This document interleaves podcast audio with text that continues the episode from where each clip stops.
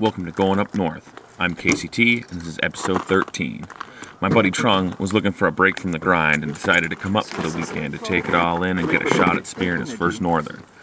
Now, this was recorded back in January, so some of our conversations are about things that already happened, are happening, or will happen soon. So keep that in mind over the next few weeks.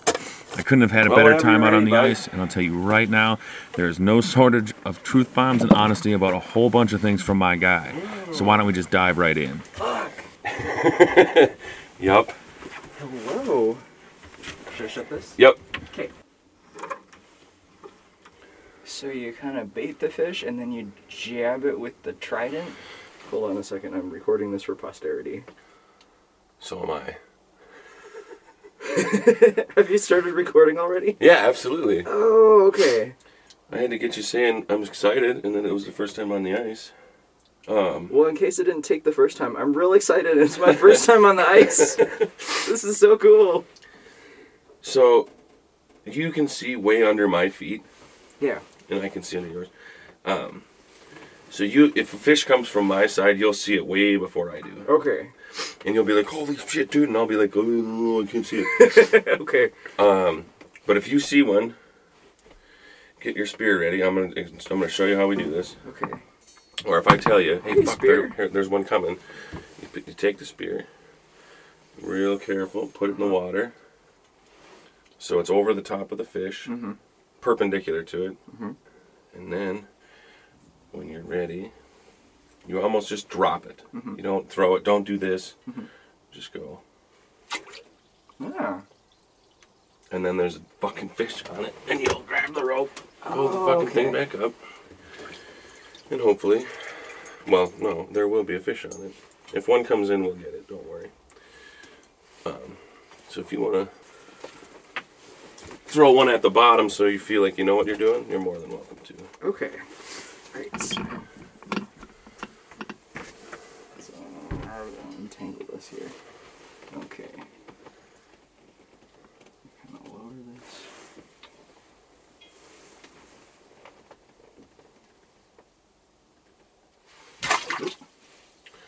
Yep, don't hold on to the rope. That was basically perfect, except for it stopped when Yeah. it hit your hand with the rope. Yeah, you can just.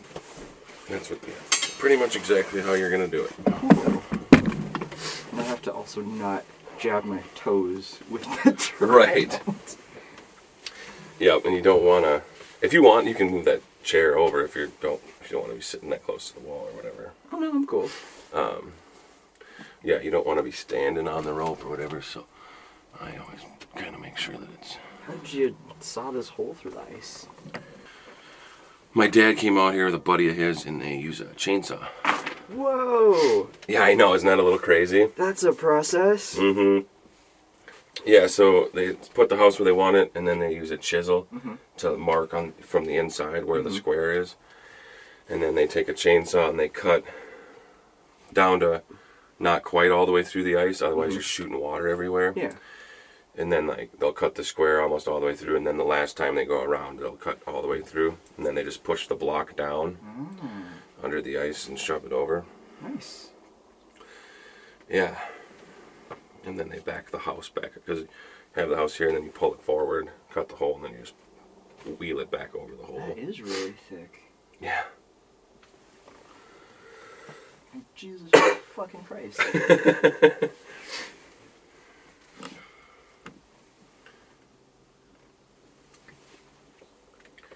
I do not see a damn fish. Mix her up a little bit. See if we can get some action. Fucking haven't seen a thing today. Yeah, I haven't seen anything either. Which I'm like leaning back, happen. trying to see if there's any fish on there. right.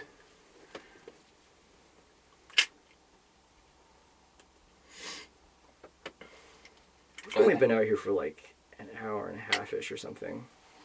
Uh, what time is it? It's gotta be like ten thirty. Yeah, it's like 10:30. Yeah, yeah. It's like two hours probably. Around yeah, roughly an hour and a half. Yeah.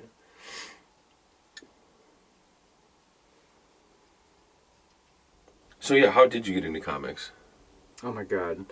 That's uh well, I mean like I always read comics when I was younger. I always find images to be super important um, as a gateway to literacy. Because I didn't speak a lot of English when I was younger. I didn't learn how to read from my parents really. Like I spoke Vietnamese. We came over when I was two, and my parents didn't speak any English for the most part. So you know, they got me a library card, and they were like, "Go wild!" And so I was like, "Okay, great." So I read a lot of Archie comics when I was a kid. like the Okay. library used to like collect those little digests that you could buy at the supermarket, and I used to read those a lot. I was like, ah, Archie, Veronica, Betty, you're all crazy white people. And then, um, but yeah, no, after the Archie comic stuff when I was very little, like I, I like went from Archie to Garfield and like read all of Gar- I was fascinated by Garfield for some reason. Like the jokes were incredibly repetitive and just not very sophisticated, but like it was so charming to me. And I also I think that was when I started engaging in actually drawing because they would collect the Jim Davis Garfield books in these huge volumes, right? They're all like horizontally oriented because that's how the mm-hmm. panels are. And you could see how his drawings changed over time, and I was like, "Oh, you can like get better, even if you're a grown up. That sounds awesome." So that's when I started to actually draw things, and then I just kind of kept reading. I like exhausted the children's section because that's where the Archie comics and Garfield stuff were. They were in the Okay. children's comics, and then if you moved over into the art history section and the teen section for some reason, that was where all of the like Belgian comics were. Like you could read Asterix and um, and Tintin over in those sections, and that's where I started to actually get like a really strong sense for this is what I kind of want to do. And then I forgot all about it because you know I was in school and suddenly I had to be practical, Hmm. and so I kind of drew on and off all the way through high school, and I wanted to go to an art school. Like I, in high school, I won a lot of stuff for illustration, like the state high school league stuff. Oh, okay. I didn't even know that there was a thing until I exhausted the curriculum in my high school, and they were like, "Well, I guess you can do whatever you want now. There's some state stuff that you can do." Um, and the Spanish teacher of all people encouraged me to like go and do that. And I still didn't think that my work was good enough to get into art school. I like had some weird notion that like people who you know students who were like 17 18 year olds applying to college like had these amazing portfolios and and then like and so i was intimidated because like the materials were all like graduating students. Like you know how they like advertise the schools? They're all like graduating students. They've been through the school already for like four years and so their work looks professionally ready. I didn't realize that all of my peers who were like applying to these schools had their like weeb trash anime ocs like just like really puerile work um and I was really intimidated. So I was like, I'll just go to a university and like I'm like a huge egghead. Like it'll be no problem for me to do that. And my parents want me to do something practical anyway. So I compromised and I went to a university, like a liberal arts university, and just studied art history and and drawing and painting there. Hmm. Oh, I didn't actually start drawing comics until after college too. Really? Yeah, I kind of fell into it by accident because I had originally wanted to do um, printmaking, Okay. but intaglio printmaking was um, was frustrating, and I liked the staff who worked um, in painting better. So I was like, I'll learn how to paint instead. We'll see how that goes. It was actually art history that got me the most interested in making pictures, and so I studied turn of the century children's book illustration and ephemera, like lots of advertisements and like the stuff that we would consider to be lowbrow was the stuff that I was interested in because the whole like um, accessible iconography, like what are most people who are looking at images, what are they getting out of it, and why are these images being presented to this particular group of people? Right. So like looking at propaganda and advertisements and all of that junk from kind of about the Gilded Age up until the First World War. And that was where I was like, oh, like these are really aesthetically interesting. I wonder why we don't do stuff like this texturally or aesthetically anymore. And so I kind of started working like that. And then I started making comic books that worked like that. And then after I graduated and had no idea what I was doing, I started putting my work on the internet. And, you know, I basically stumbled from getting my degree and like just tripped and fell on my ass into comics and it worked somehow. I mean, very much so, right? Like, Yeah. I've seen a lot of hype over uh, Twisted Romance. Yeah. I'm really excited about that. Yeah, so how did that all come together? Well, I, I it's kind of just um I think the writer Alex de Campi sort of envisioned it as sort of a you know, we're gonna do romance books that we all like to make. So she uh, she usually writes crime thrillers and kind of like sci-fi noirs, and so she's very like kind of a punchy, pulpy writer. And um, we had talked about working together before, but the project that she was doing wasn't quite up my alley, and so she was like, "Well, we'll work on something else." Um, and so she was like, "Hey, I'm doing this romance anthology. Do you want to do this? Because you've done a romance thing before, and I can write you a literary fairy tale." And I was like, "Oh, okay." And then she sent me the script, and I was like, "Yes, I must draw this." So that's how that came together. And I guess, we're, and we're publishing it through Image, so Yeah. she has like pretty much full creative control over the direction of the books. So I'm very excited about all of those stories. Like a lot of the people who are also working on it, I really like a lot of their work a lot. So I'm pretty pumped to read the rest of it, and I have no idea what the rest of it really looks like. Yeah, I'm excited. Um, yeah, that's that's huge, dude. I saw it was on the fucking AV Club's most anticipated comments of 2018. Yeah, that was exciting. That's super crazy, dude. I read that's the super AV Club crazy. all the time, and I was like, "Oh, look, I'm in this." Yeah, right. Well, and then, and that was legit. I went, and, like I say, I went and bought it from a girl that was like, you went to a comic book, and it still blows my mind that like you can find books that I worked on like in bookstores. it was, it, dude. The girl was like, I know exactly what you're talking about. It's right here. I was like, oh, right on. That's cool. And then she scanned it, and it like didn't scan, and she was like, because I had already talked to her about like knowing you and stuff, and she was like, do you just, you can just take it. And I was like, it's two dollars. like I'm going to pay you for it. and she was like, well, I won't scan, and I like just took two dollars out of my pocket and was like, just put it in the till, like here. Keep it. I don't care. Like, whatever you want to do with it, but I'm paying for it. I'm leaving. Is that why the local comic shops are suffering? Because we don't take careful inventory. Uh, Uh, but that's really nice of her. Yeah, yeah. She, I'm sure she was like, "What?" And so now I know that I can just go to this, and it's like a block from where I work, so I can just stop on my way home. Nice. Give me. Yeah, so it sounds like it's going to be published um, in February, so around Valentine's Day. I think mine comes out on like February 28th. And then it'll be collected into an, like a, Oh, they're all gonna be printed later in one yeah. huge n- yes. volume. Yeah, that'll be out in September, I believe. That's awesome, dude. Yeah. That's awesome. God, I'm so pumped about it. So I, I was, I don't know this either. Do you have siblings? You're, you're like, I don't know you have a brother, but Yeah, yeah, no, I have one little brother. so was he born here then? He was, yeah. Okay, and you were, we were born in Vietnam. Nope, I was born in the Philippines. Oh, that's right. Okay, so when did your parents?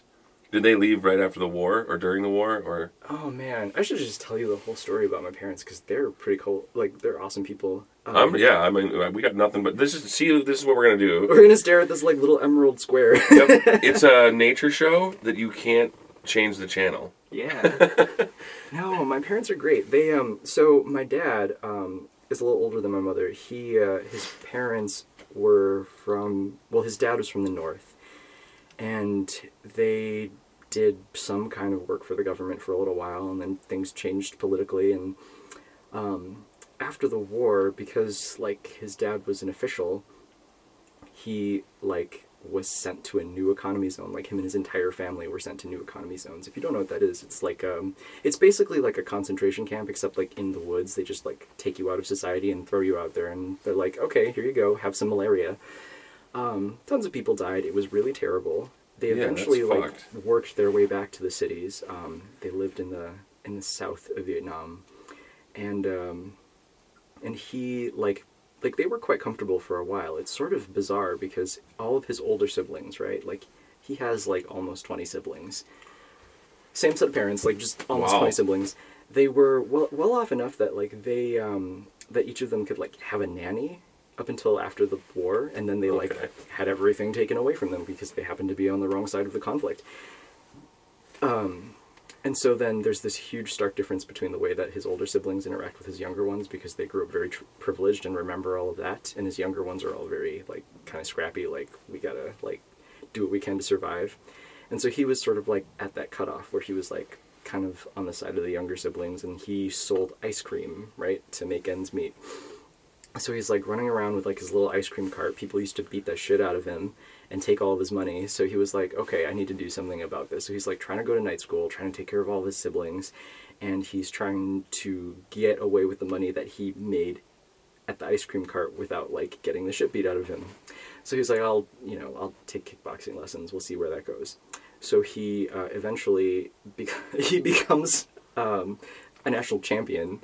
Um, there's like all kinds of pictures of him like with a gold medal, and like he he still trains people to this day. Like he still gets subs- like he still gets like I guess the whatever the organizing body of like the Federation of Martial Arts still send him things and ask him to come visit them. Like he's a he's an old master, which is so funny because he's dude. adorable. Um, but yeah, no, like he he's very like uh, he's a very capable fighter, um, and so he won a lot and gained a fair amount of notoriety, and he became a teacher. My mother um, grew up in uh, Nha. It's a tiny fishing village. Um, well, it was a tiny fishing village in the south of Vietnam. It's since grown quite a lot um, into sort of a touristy destination for Australians and New Zealanders. Um, they uh, so she grew up in an area where like she kind of noticed that all of her friends were like coming home from school like all like or coming to school like all beaten up and bruised, and nobody talked about the incredibly prevalent um, domestic violence that was happening where she was living. Like men would just beat the shit out of their wives and daughters and children. Um, and she was like, I don't want to deal with this. Uh, and so, and she has her own um, complicated relationship with like her father and like the way that he treated her mother. And so she was like, I'm going to take kickboxing lessons. And then that's where they met. Oh wow. so she just like rose through the ranks and got very good at it. And she was like, Hey, you're a trainer. Let's hang out. so they dated for a while and, you know, they decided, um, you know, after the war was over, all their families were pretty politically oppressed. And so they were like, well, let's escape the country together. That was maybe their third date, probably. this is so that would have been shortly after the war. yeah, this was in the, well, n- not shortly even. I think this was like kind of along that decade after. So Okay. it was the war in like the 60s. They sort of grew up in the 70s ish and they met each other um, late 70s, early 80s, I think. Mhm. Yeah, no, actually, the, it must have been like the early to mid 80s when they shoved off. Um, so they like got in a tiny fishing boat. It, they're, the group of folks is collectively called like boat people. Like they would just shove off the shore and hope that nobody caught them. They were caught the first time, spent a year in jail, and then they did it again the following year. And they, you know, like her fought like my mom's dad was a fisherman, so they like had his fishing boat and they shoved off to the Philippines. They weren't really With a crew of people or just themselves? Oh no, like a hundred other people on this Holy tiny fishing fuck. boat. It was crazy. Oh man, and I keep like I I'm trying to find out as much as I can about boat people and all of this, and there are not a lot of historical documents in the U.S. that you can find pictures of, but you can in Canada for some reason. Like any other place in the world, like you can find a lot of information on. it. I could not find any American sources for it. So they were just floating on the ocean for like 10 days. Like it was supposed to not take that long, but there was a storm and, you know, all the supplies like flew overboard. Everybody thought they were going to die. And they were rescued by Filipino fishermen and taken over to a refugee camp because they couldn't go back to Vietnam because they absconded. Like they Right. weren't allowed to go back. So they just, you know, lived in a refugee camp. Um, uh, somewhere in the Philippines. I forget which island. Yeah, but that's where I was born. They got married there, um, in the mess hall, and uh, and then they had me in 1990. Wow, dude. Yeah, and then in, I think in like 91 or 92, Mount Pinatubo, like that volcano blew up. Okay. so the, the camp was just completely decimated. They, I, like everybody had to be like choppered out of there. And then uh, they won the green card lottery and came over to Minnesota. That's fucking crazy.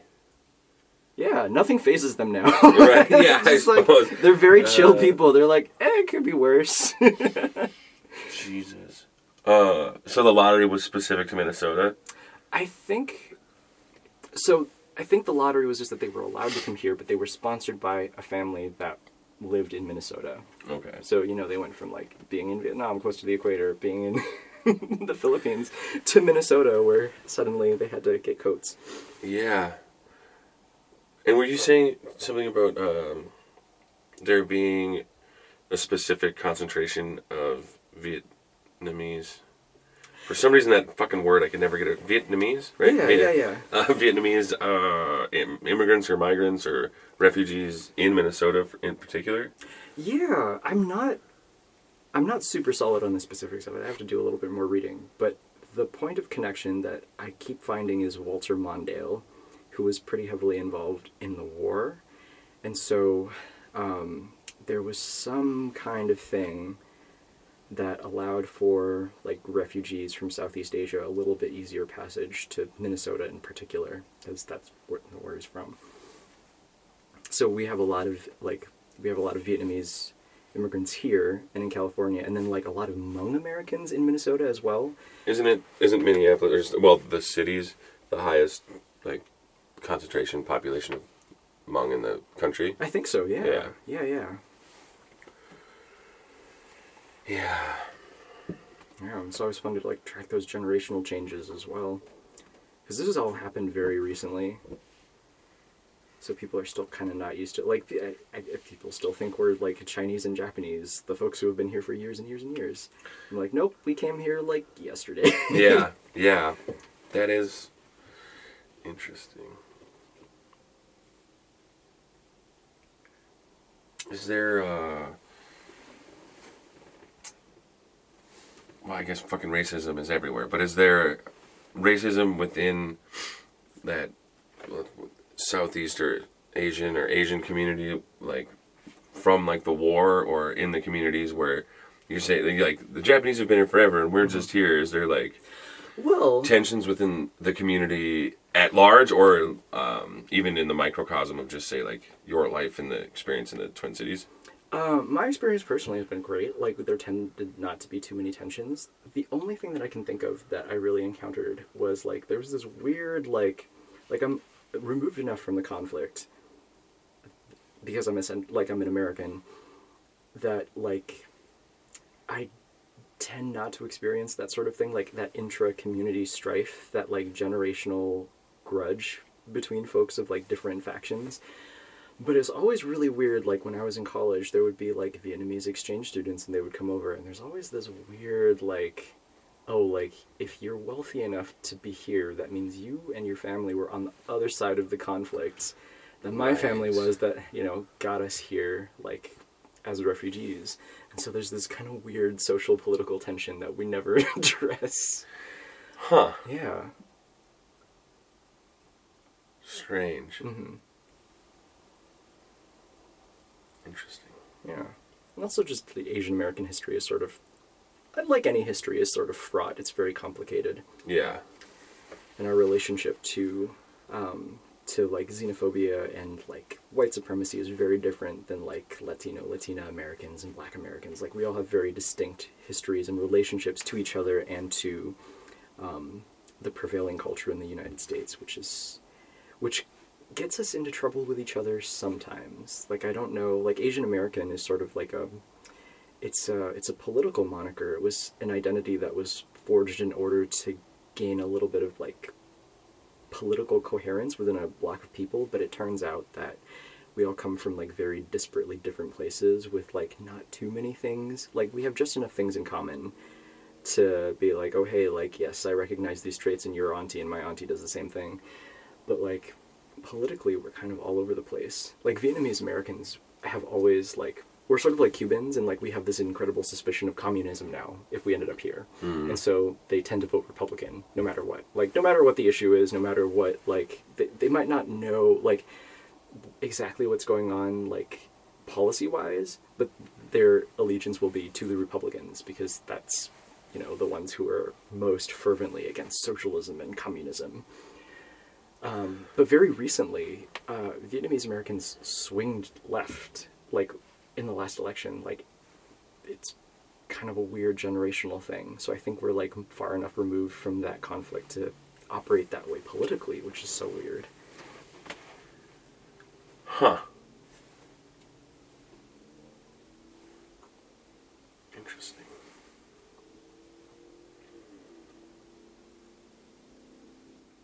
Yeah, I'm sure there's more to it. Like, I'm not like gonna speak for all the Oh, Asian no, no, Americans, no, but yeah. like, but like, yeah, like to like by my observation, that seems to be a, an odd thing that's been happening. Yeah. Yeah. No, I mean, like, I, getting back to the the racism conversation, I think it's so interesting. We tend to like to frame conversations about racism on based on our individual choices. I think mm-hmm. that's so funny too, because it's like, well, of course I know that like the white people in my life like think of me as a person, but they're not going to understand like like it's not going to be evident that like something is making life more difficult for me on a day-to-day basis because they're not the source of it necessarily. They just operate in the system that kind of protects them from like um, limited access to jobs and like just kind of the day-to-day of like having to explain your existence where you live. Like it's all very um, it's very convoluted. And so like trying to explain to people that oh like it's a systemic thing it means that like whatever it is that you're doing like it's not necessarily your fault but at the same time there are things that you can do to make things easier and like it's not a matter of like you like this person or you don't.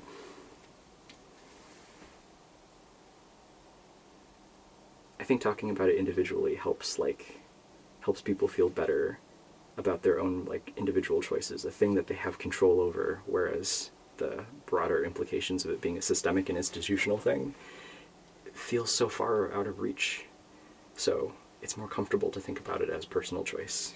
Right.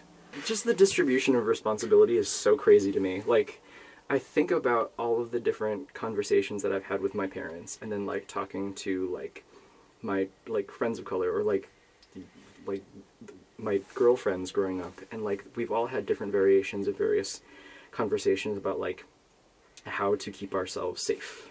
Like I wasn't allowed to like like my parents were very strict. Like you were not allowed to like be outside out beyond our block and like you can't go like you can't rollerblade to the library by yourself. Like you can't do that. And um, as I grew up and like talked to some more of my friends, I was like, yeah, we've all had variants of this conversation, like how to behave around um, law enforcement and how to make sure that your ass is covered. And then like I got to college and like started going out, right? And like I have a, like I'm a gay dude. I have a lot of girlfriends, and they have a very specific um, way to prepare to go out, and it kind of like blew my mind at the time because I was like a teenager, and they were like, okay, so we all have to stick together, and we have to go in pairs. Nobody leaves a drink alone. Nobody like has to do any of that. And so there's lots of like, okay, like how do we, how do we maintain our safety from the parking lot to the building? How do we maintain our safety safety inside the building? How do we maintain our safety inside the building while we're getting a drink? How do we maintain our safety while we're going from the bar to the bathroom? Like how do we like stay alive in all of these like very very mundane situations? And I'm like, Jesus, your life is stressful like all the time. I never have to think about that and that just sort of like oh like they have to like they're expected to be responsible for their own safety and their own survivability but i'm not expected like and like my guy friends are not expected to participate in keeping them safe and not like just being fucking predators that's crazy Mm-hmm. and now that like people are like expecting men to be responsible for their own bullshit men are like but why Yeah, right? Yeah, absolutely. I what is this I don't wanna. it's all very whiny too like i look at it i'm like this is so embarrassing Yeah. Grow the fuck up, dude. I, yeah, it blows my mind, man. Like, I don't know. Maybe I was just raised right. but I, Oh yeah, my parents had no idea when they got- when they got here. They're like, okay, you're they're gonna think of you as a foreigner. Just be safe. But it's also a little bit weird too because we like immigrants tend not to be taught about like the history of slavery and like the subjugation of Asian American or like um sorry Amer- like indigenous Americans. hmm. Um, and so we don't know that history when we first come over here. So like Hmong Americans and Vietnamese Americans are like "Well, black people don't get treated differently, but like we just have no context for why all of this institutional violence is happening. And then when it does, it's like, oh, this land of opportunity that we came to is like not and so there's this there's this tension like it it sort of dovetails really nicely into how frequently Vietnamese American folks who are a little older vote Republican and like vote very conservatively because they have no context for like institutional violence and they don't have a context for like the history of slavery and like the subjugation of all of these different people and that like built the country. So it's easy for them to assume that everybody is on the same playing field and they're expected to be grateful that they were here to begin with that they were allowed in to begin with and so they're going to support the status quo that made that possible. And it's a it's a weird and kind of insidious like we were sort of tailor made to make it more difficult for black people to have um, to gain a footing in the conversation about institutional violence against black lives. So Asian Americans have like a really different like we have to interrogate our relationship to white supremacy and our like relationship to anti-blackness like in a very specific way otherwise we're just complicit in a lot of ways and we still like suffer all of the xenophobic bullshit as well. So it's like a really complicated like this is why we don't coalesce. This is why like coalition building is very difficult across communities of color even though we all, you know, face different degrees of oppression under white supremacy. It's very like it's very complicated. There are a lot of moving parts. Yeah. it's so sad, dude. Yeah, dude.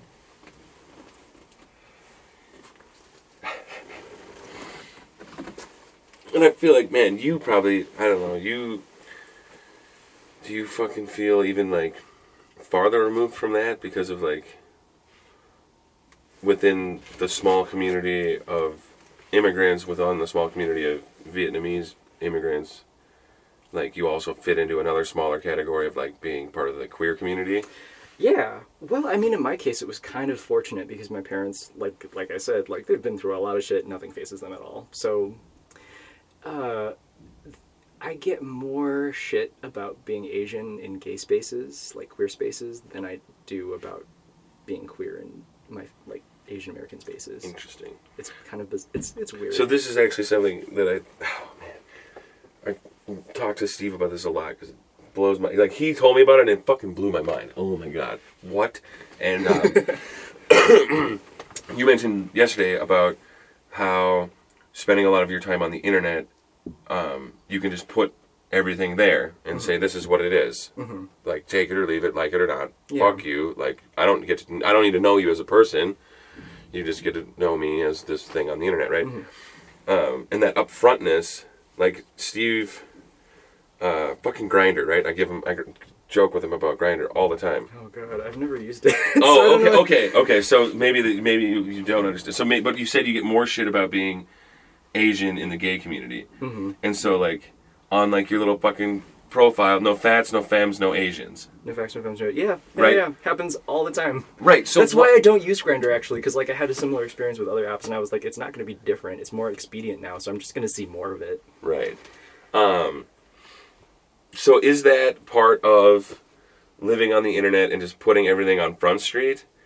Or is that like accepting racism that we that not I'm not we because I can't do anything about it I guess Yeah. but I'm not part of that community but Well, okay, so gay men in particular occupy such a weird space within like the suppression dialogue because, um, so like yes, like there are still places in the world where you can be killed for being gay, and like it's very dangerous. Like obviously, there's still oppression happening, and so you know, but if you're gay and you're cis and you're white and you're working and operating within like kind of urban spaces where like you have a lot of freedom in order to like pursue your you know your interests and like date and like reasonably have like legal protections against people who are going to be like you know fucking crazy um, there there's like an immense amount of privilege in that still because they don't really have to interrogate like they they're like they don't have to interrogate all of the like other stuff that's happening and like it's oh god it's sort of like the argument about like white feminism and like how that's sort of short-sighted and only really supports like one group of marginalized people at the expense of the other ones. It's kind of like that with like white gay men who don't think that misogyny is a thing or like who don't think that racism is a thing. And i think like if i'm trying to like i guess dating and romance in particular is such a stickler because of the nature of like oh it's like people are very cavalier about like oh it's just a preference. And it's like not at all a thing that they think about but like in particular with like the hypersexualization of black men and like the desexualization of Asian men is very like it's rooted in like kind of colonialist histories because like so there's all kinds of stereotypes about like um, coming out of like the reason why like black people were like captured and subjugated like people kept reasoning that like oh like these folks are like not as smart and they're more like animalistic and so like the hypersexualization and like j- sexual violence enacted on black people for a long time has been part and parcel with the over sexualization of them contemporarily right? And so you've got like the jezebel stereotype for black women and like the mandingo stereotype for black men. And uh, so like asian people exist in places where we are our own hegemony and so we're a competed like a lot of us come from a competing imperial power. And so that xenophobic relationship between the west and the east like the propaganda is to emasculate the other person um, and to kind of emasculate that whole swath of people. And so the desexualization of asian men within romantic spaces kind of we've sort of inherited that from like colonial imperialist narratives about the other and the east and like what is savage and what is civil and what is not hmm. and so there's like all kinds of like that kind of bullshit that's happening but like at its face it's like this is really annoying and i don't want to have to deal with it like as a person who's just trying to live my life Right. Right.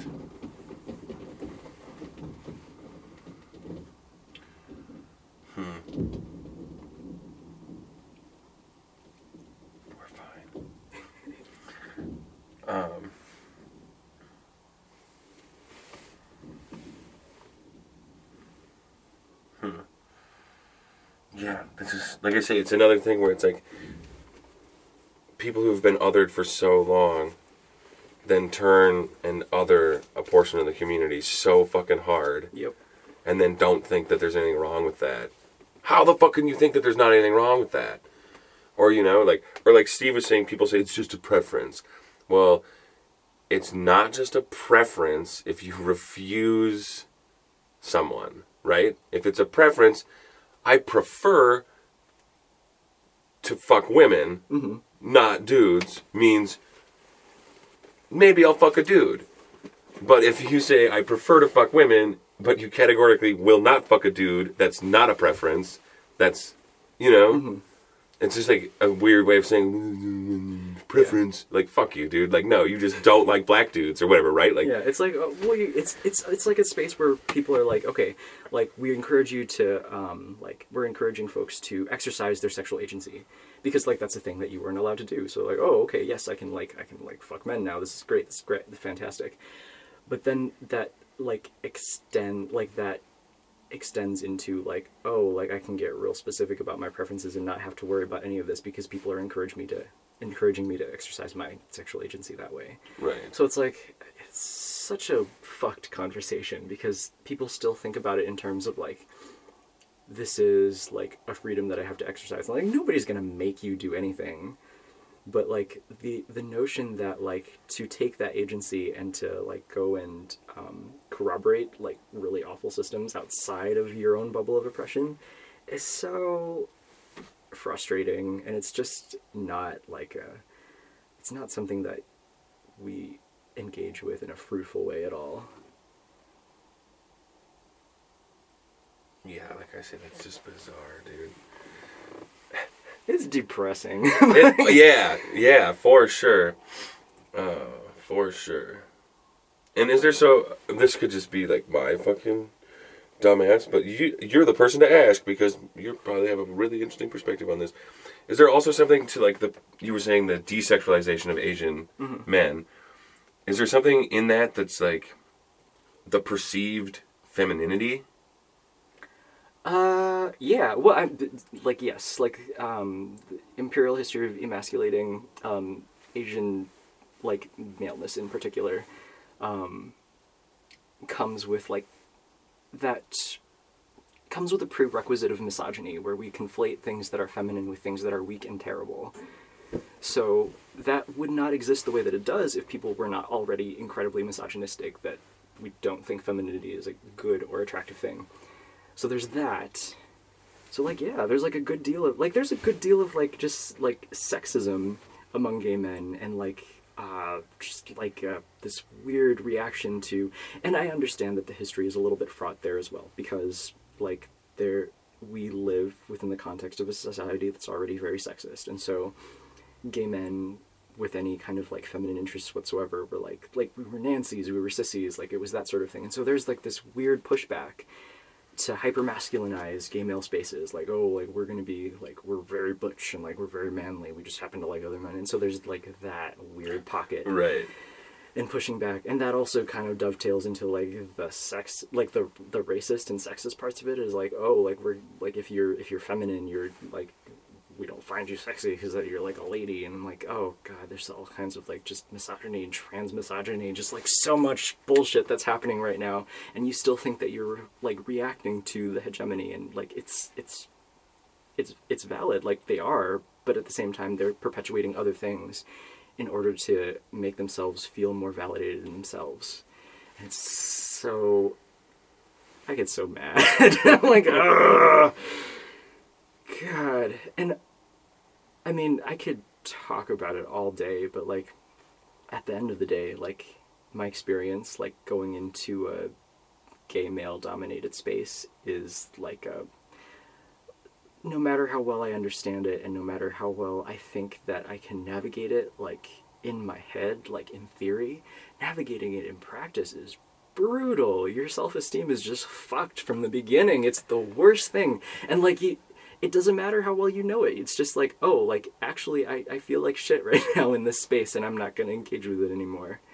So we just kind of like get pushed out of all of these spaces. But i mean the fortunate thing is that we like folks are very intentional about like curating their spaces now and so now we just make our own which seems to be the argument that people go to like well why don't you just make your own space? Okay and then we get called racist for it because we're like ah let's not have a space where like white people take over and be nasty to us and they're like why won't you let white people in Right. uh Why isn't there white pride day? ah, fuck you, dude. right Oh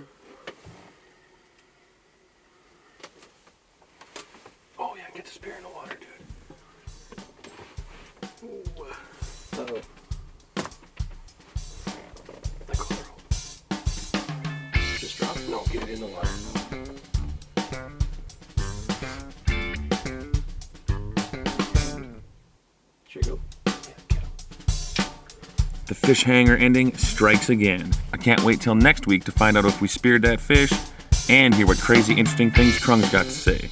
Trust me, you don't want to miss out on either. So tune in next week and all be revealed. As always, be sure to check out the Facebook page, give us a like and a share, tell your friends, follow me on Twitter, KCT at Going Up North 1, the numeral 1. And now you can subscribe on Apple Podcasts, Google Play, and Stitcher. You can listen how and when you want. Make sure to leave a review and all the stars. Thanks for listening. I'm KCT, and this is Going Up North.